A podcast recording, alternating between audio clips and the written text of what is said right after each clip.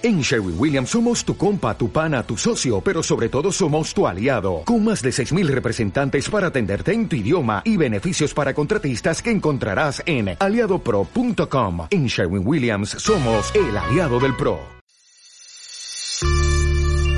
Hola, soy Gorka Fernández. Me puedes encontrar en gorkafernandez.net.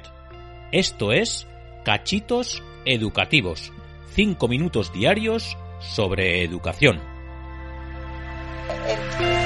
las experiencias que hemos ido teniendo en la primera la segunda, el primer curso y el segundo curso, y empezamos a trabajar en 03. Eh, ha sido una experiencia tan enriquecedora ver lo que sucede cuando tú creces de manera natural con la tecnología que lo que primero que hicimos fue eh, reunirnos varios equipos docentes, que además está grabado en redes, que se puede ver, eh, ahí está el canal, para ver qué se podía hacer, porque las empresas tenían miedo, nosotras también, y nos dimos cuenta de una cosa muy curiosa.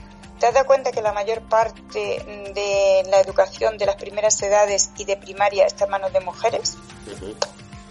Sí, me he dado cuenta, me he dado cuenta. Mi hijo, mi hijo, tiene, mi hijo tiene tres años y tiene un maestro y, es algo extraño, pero, pero es extraño, sí y en primaria también sigue siendo muy predominante el número de mujeres. ¿Te has dado cuenta que cuando te acercas a una mujer y le dices, oye, vas a hacer algo de robótica en tu clase, la mayor parte te dice, uy, yo de esto no entiendo? No sé, entonces, eso, eso, ahí ya no he llegado. Bueno, pues lo hicimos. Y entonces hicimos eso y, y, lo hicimos en vivo en directo, que está grabado. Entonces nos dimos cuenta de quién cierra la puerta de la tecnología del o sea, la, la, puerta del aula a la tecnología. Realmente lo está cerrando sin querer culturalmente, por lo que tú quieras, las mujeres que somos las que transmitimos esa cultura en un número muy elevado, ¿eh? no todos, ni todas las mujeres, o sea, no es generalizable, pero sí que la frecuencia nos da muy elevada y la, el rechazo cultural tecnológico. Bueno, pues mira, eh, por eso nos dimos cuenta de que teníamos una responsabilidad social corporativa que dirían las empresas. entonces, eh, un montón de mujeres y, bueno, y entonces descubrimos a Lía, que es la que preside ahora la Comisión de Educación de y no sé si la has oído en las entrevistas que ha hecho y lo que dice. Mira, nos emocionó tanto oír a una doctora en robótica contar de por qué la mujer era necesaria, pero no porque nos lo contaran eh, los políticos, no, no, o sea, ¿qué es lo que se estaba perdiendo en la sociedad que no podía perderse?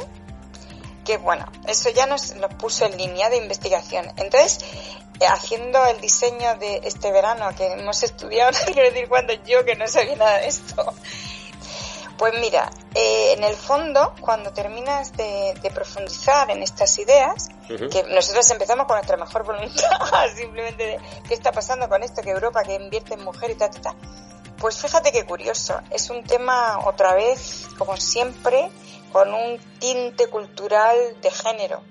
Resulta que en Estados Unidos se han dado cuenta de que se han quedado sin programadores y que aquí a plazo escaso, no daremos cifra para no equivocarme, eh, se quedan sin ellos. Entonces se han hecho unas grandes inversiones que ahora cuando veas en Twitter, en cualquier lado, las noticias verás cómo descubres esto, eh, para que las mujeres programen porque además son muy buenas programando.